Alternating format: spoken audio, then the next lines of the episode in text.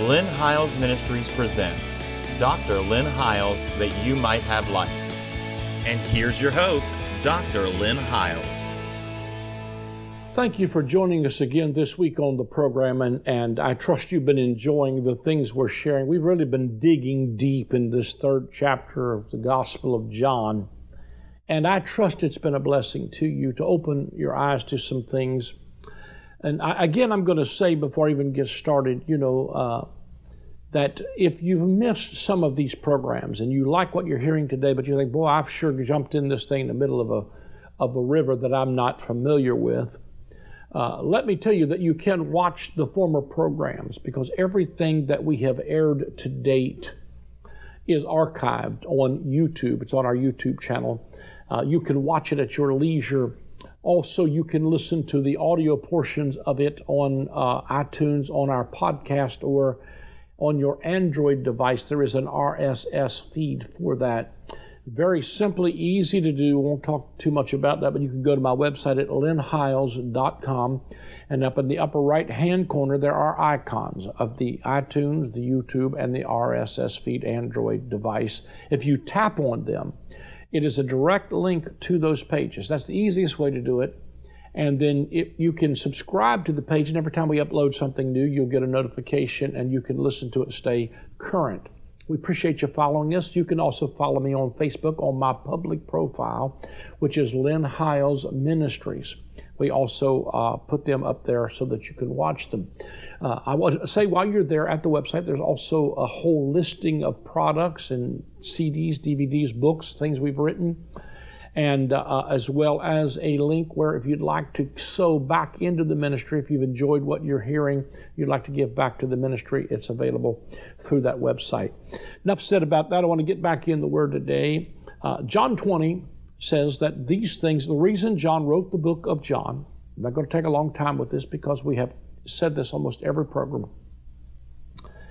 is he said, These things are written that you might believe that Jesus is the Christ, the Son of the living God, and that believing you would have life through his name. Uh, so everything he does is to, to the point of trying to get a first century, first of all, first century group of people to believe, especially the lost sheep of the house of Israel, to believe that he is the Christ, the one that they should have been expecting. And so Jesus is going to deal with one of the rulers of the Jews in John chapter 3, Nicodemus by name. But as I have shared with you over and over again, that each one of these miracles that Jesus does and everything he says is far bigger than I ever thought it was as I started digging in this because all of them are pointing to something that would confirm that he, in fact, is the Christ, the one that they were looking for, and that believing they would have life through his name. And what, what I want you to see was that, that, you know, he started by showing, he started shifting their thinking because even John the Baptist goes through a crisis of faith. Because when he's about to be beheaded, he looks at Jesus, or he not, he doesn't look at Jesus, he sends his disciples, he said, Go ask him, Are you the one, or should we look for another?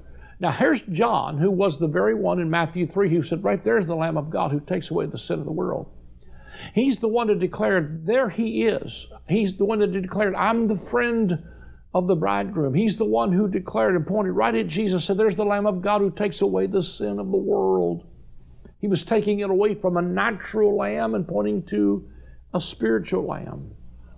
And when John did that, he's in prison, he's about to lose his head. He should have done what his other disciples did, that is, follow Jesus and followed his own decree. He must increase and I must decrease because John was the last of the Old Covenant prophets and Jesus was introducing a new covenant. And when John was in prison, he said, Go ask him, Are you the one, or should we look for another? And you would think that Jesus would just go say, Tell John, yeah, I'm the one. But he said to John instead, Go tell John, the blind see, the deaf hear, and the poor have the gospel preached to them. I think, in other words, what he's saying is, John, you were expecting me to come as the refiner's fire and fuller's soap, which he would ultimately come as a few years later in AD 7. He would come as the refiner's fire and he would purge the sons of Levi, and, and the judgment would begin at the house of God. And all the judgment that John was prophesying about would come to pass uh, in the end of that old covenant age in AD 70. But not only did but John John's concept of, of, of Jesus' coming would be he'll come like refiner's fire. He's going to burn and destruction and mayhem everywhere. And Jesus tells them, go tell John this. Tell John to look at the Isaiah passage. The blind see, the deaf hear, the poor have the gospel preached to them.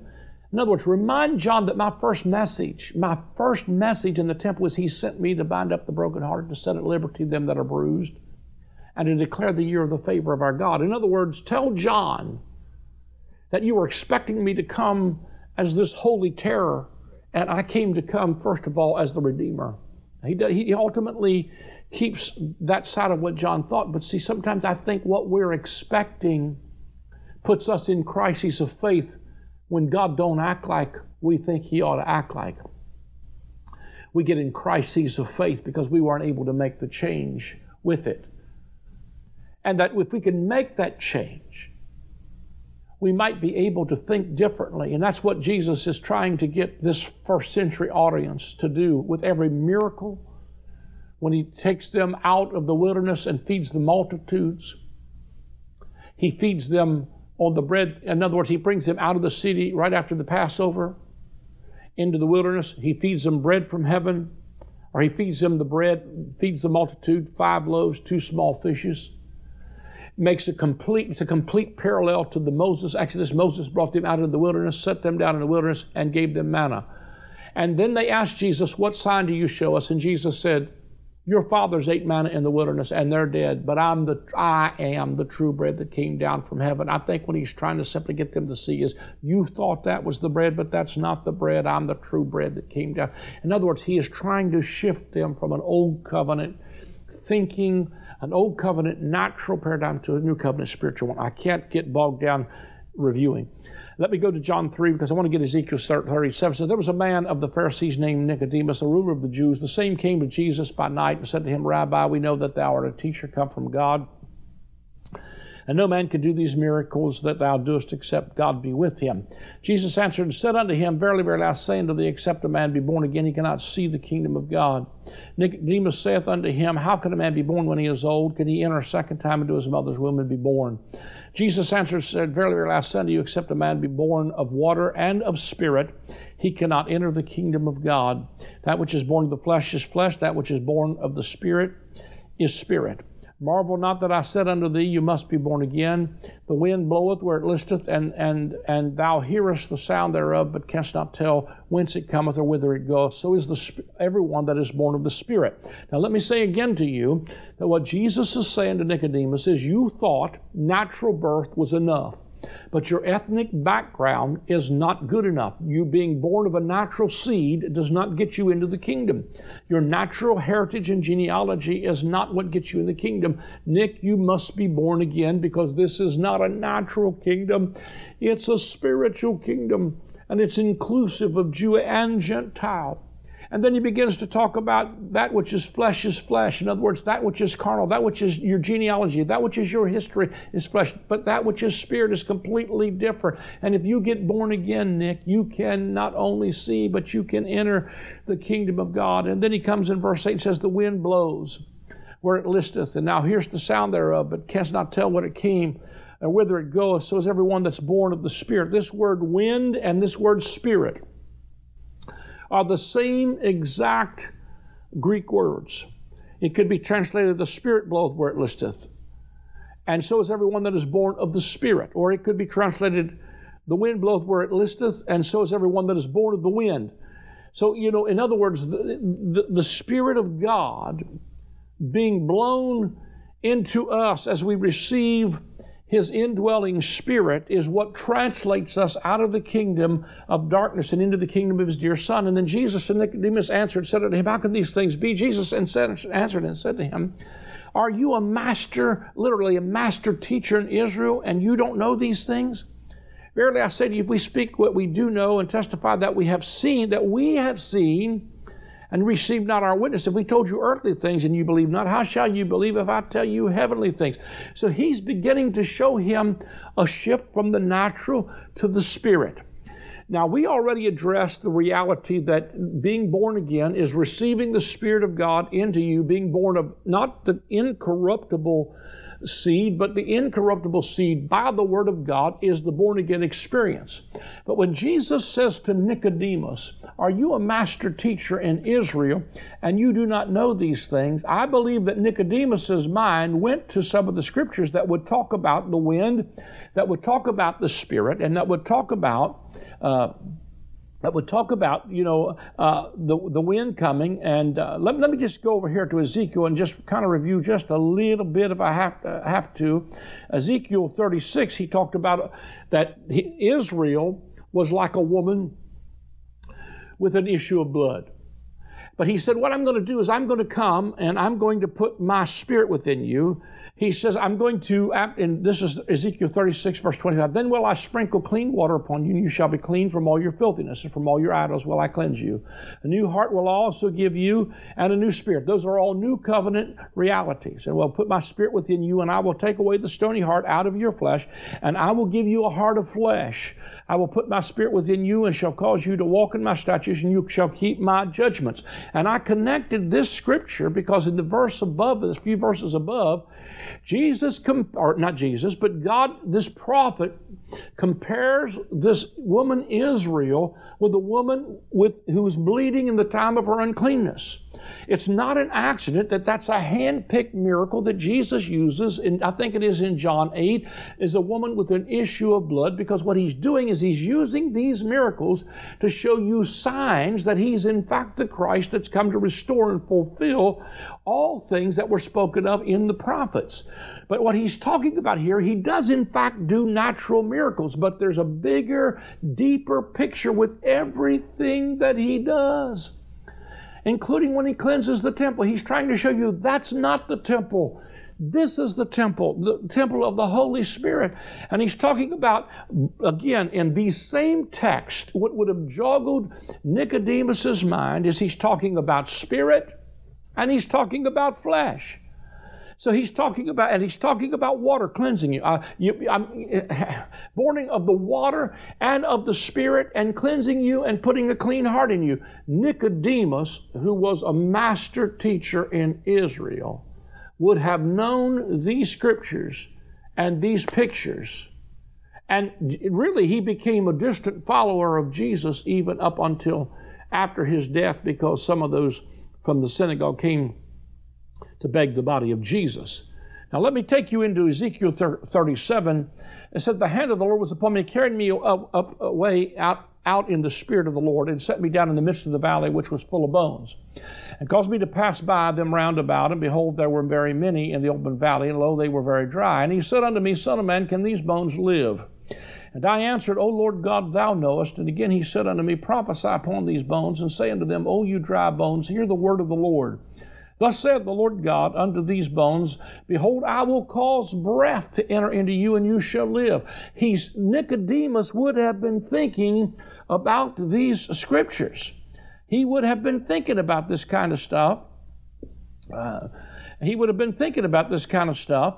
And he said, I will put my spirit within you, and you shall live, and put skin within you, breath in you, you shall live, and you shall know that I am the Lord. So I prophesied as I was commanded. And as I prophesied, there was a noise, and behold, a shaking. The bones came together, bone to his bone. And when I beheld, lo, the sinews and the flesh came upon them, and the skin covered them above, but there was no breath in them. Then said he unto me, Prophesy unto the wind. Now remember, Nicodemus is thinking about wind. He's thinking about spirit. He's thinking about water. And if he's the master teacher in Israel, he's remembering prophecies of a coming resurrection and a coming restoration. The problem is he's thinking in terms of natural, but as we get to the end of this Ezekiel 37, you're going to see that he's not only talking about a natural restoration, he is talking about something much bigger that would involve the new covenant. And once again, I said to this to you before, we put a lot of these scriptures eschatologically way out in our future, but these scriptures were historically fulfilled because they were taken captive uh, under the Babylonian reign, but they were restored under the Persians with Esther and Nehemiah and Ezra. But he said, Then said he unto me, Prophesy unto the wind, prophesy, son of man, and say to them, to the wind, Thus saith the Lord God, Come upon Come from the four winds, O breath, and breathe upon these slain that they may live. So I prophesied as he commanded me, and breath came into them, and they lived and stood up upon their feet, an exceeding great army. Then he said unto me, Son of man, these bones of the whole house of Israel, behold, they say, Our bones are dried, and our hope is lost. Now, I want to talk about the hope in a few minutes when I read a few things to you. Because he, w- w- the hope of Israel was Jesus. Jesus was, and you'll see, you know, uh, Colossians 1 26 and 27 says, Christ in you is the hope of glory. So that's one of the hopes, and that's what he's talking about is the indwelling Spirit of God. And so he said, Then he said unto me, Son of man, these bones are the whole house of Israel. Behold, they say, Our bones are dried, and our hope is lost. We are cut off for our parts. Therefore prophesy and say unto them, Thus saith the Lord God, Behold, O my people, I will open your graves and cause you to come up out of your graves and bring you into the land of Israel. And you shall know that I am the Lord when I have opened your graves, O my people, and brought you up out of your graves, and shall put my spirit in you, and you shall live. And I shall place you in your own land, then you shall know that I am the Lord, have spoken it and performed it saith the Lord. The word of the Lord came again unto me, saying, Moreover, thou son of man, take thee one stick and write upon it for Judah, and for the children of Israel his companion. Then take another stick and write upon it for Joseph, the stick of Ephraim, and for all the house of Israel his companions, and join them one to another into one stick, that they shall become one in thine hand. And when the children of thy people shall speak unto thee, saying, Wilt thou not show us what thou meanest by these? Say unto him, These saith Thus saith the Lord God, Behold, I will take the stick of Joseph, which is in the hand of Ephraim, and the tribe of Israel his fellows, and will put them with him, even the stick of Judah, and make them one stick, and they shall be one in my hand. And the sticks whereon thou writest there shall be in thine hand before even thine hand before their eyes, and say unto them, Thus saith the Lord God, Behold, I will take the children of Israel among the heathen, whither they've gone, and will gather them on every side and bring them into their land. Now look at this. And I will make them one nation in one land upon the mountains of Israel, and one king shall be king to them all, and they shall no more be two nations, neither shall there be divided any two kingdoms any more at all. Neither shall they defile themselves any more with their idols uh, more with their idols, nor with their detestable things, nor with any of their transgressions, but I will save them out of all their dwelling places wherein they have sinned, and will cause them, or cleanse them, so that they shall be my people, and I will be their God. And David, my servant, shall be king over them. Now, these are all new covenant promises here. And they shall have one shepherd, and they shall also walk in my judgments and observe my statutes and do them. I mean, when literally, when Bartimaeus cried out, Son of David, he was recognizing that he was this is that this is the fulfillment. When they cried out in the stable uh, unto us was born this day in the city of, of david a Savior, which is Christ the Lord. It was the King, the royal seed of David had now come on the scene. The one shepherd was when he told them in chapter number 10 of St. John, You thought they, those corrupt shepherds were the shepherds, but they're not the shepherds. I'm the good shepherd of the sheep. He's the one shepherd. Let me just say this as well, because I don't know how much I'll be able to remember to get into this when I get ready to film again. But the reason Jesus, even in John chapter 4, because we're going to get to that next, says he must needs go through Samaria. There's a reason why Jesus needed to go through Samaria. The reason Jesus needed to go through Samaria was because the Samaritans were the people who had split off of Judah and Benjamin, and the ten tribes had divided and separated, and they had been separated just like we're reading here out of Ezekiel 30, uh, out of Ezekiel 37 it was, he said, Thus saith the Lord, Behold, I will take the stick of Joseph, which is in the hand of Ephraim, and the tribes of Israel, his fellows, and will put them with even the stick of Judah, and make them one stick. The, Israel had split. Israel had split, and ten nations followed one king, while two nations or two tribes followed the other. And they had been divided, and, and the ten tribes were separated and mingled themselves among many of the Gentiles until they had become Samaritans, and unto the Jews, they were uh, the, the people we don't even fellowship with. But Jesus is going to a woman at a well who is a Samaritan. He said, I must needs go through Samaria because I'm showing you the context of John 3 and 4 fit exactly with Ezekiel 37 because when Jesus says to this woman at the well, your people say we need to worship here, and our people say we need to worship there. And Jesus is doing something unusual. He is the royal seed of David who wants to bring both tribes back together, who brings both the scattered tribe. He wants to bring the two sticks back together. And the reason he's going to Samaria is once again a sign that he is the Christ, the royal seed of David,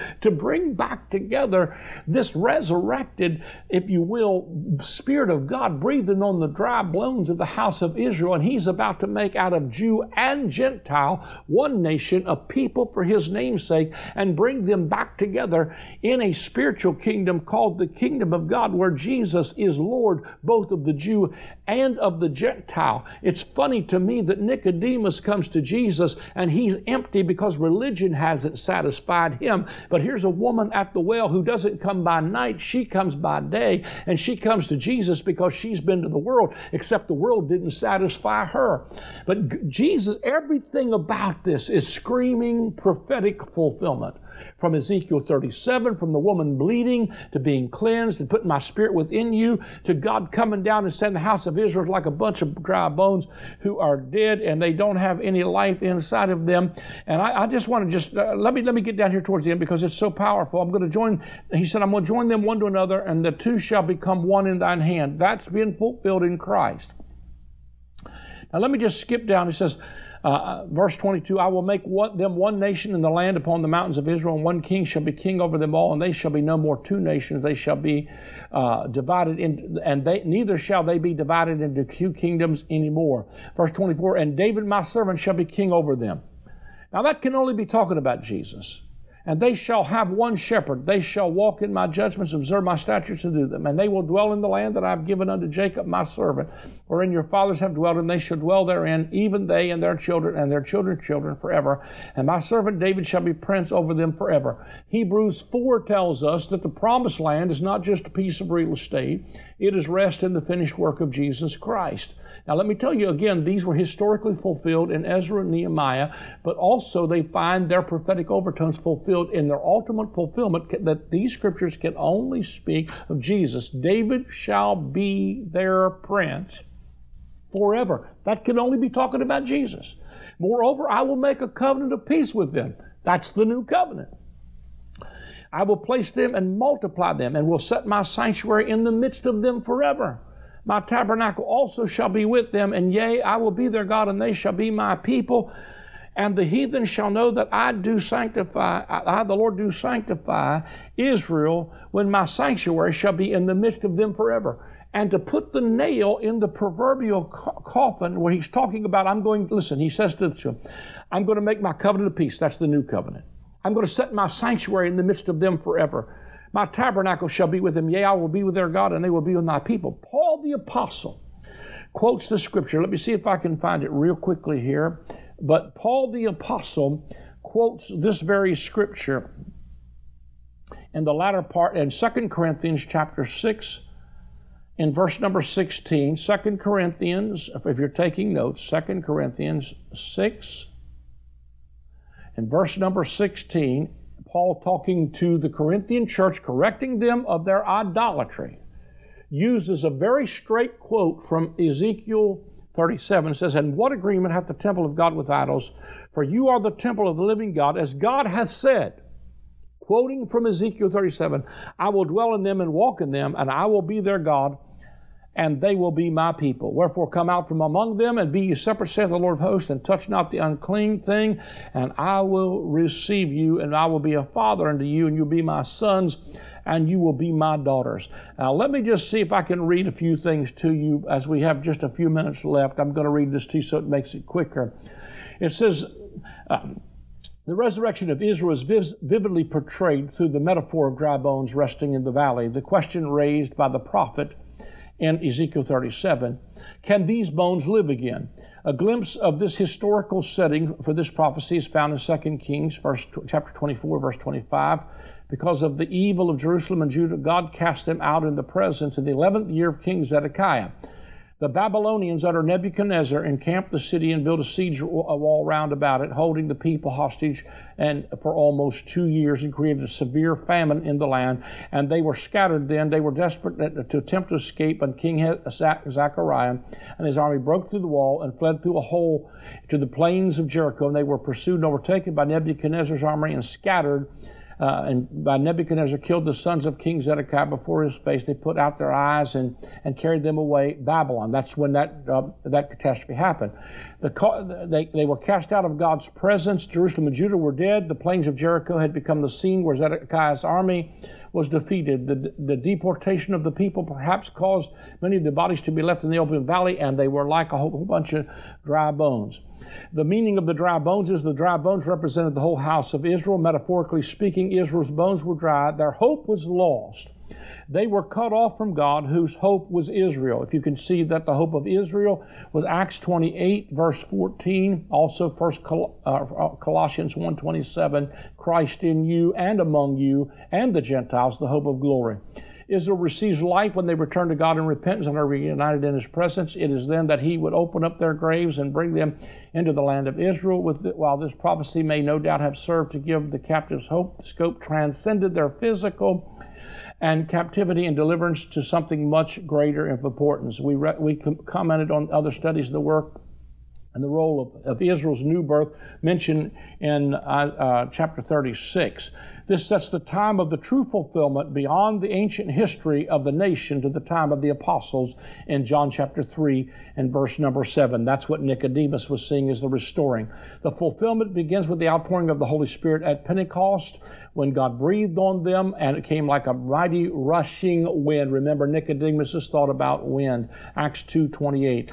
Speaking of the future restoration of, to God through Christ, Isaiah prophesied, Your dead shall live again. Like the dew that falls on the mountains of Hermon, God was providing for his seed a way for the power of a resurrection life to come forth. We have shown that the land promise being fulfilled metaphorically in Christ, it does not refer to a geographical Palestine. Israel's hope for resurrection is carried through the New Testament in John 5 28, Acts 24 14 and 15, Acts 26, 6 through 8, Romans 13 and 11, 2 Corinthians 5 and 5. Israel's graves were open when God's deliverance came to a people. We are out of time. I hope that makes sense to you. You must be born again to see the kingdom. Join us next week at the same time. God bless you. I'm very excited to announce the release of my newest book. It is titled From Law to Grace, A Kingdom Paradigm Shift. In this book, we talk about how the gospel is not about a law you have to keep. It is about receiving a life that will keep you. It is not about living this life out of fear. It is about living a life of faith. It is not about rules. It's about a relationship with a loving Father. It is about moving from the old covenant government of condemnation to the new covenant government of affirmation. It is about living life as a citizen of the kingdom right now.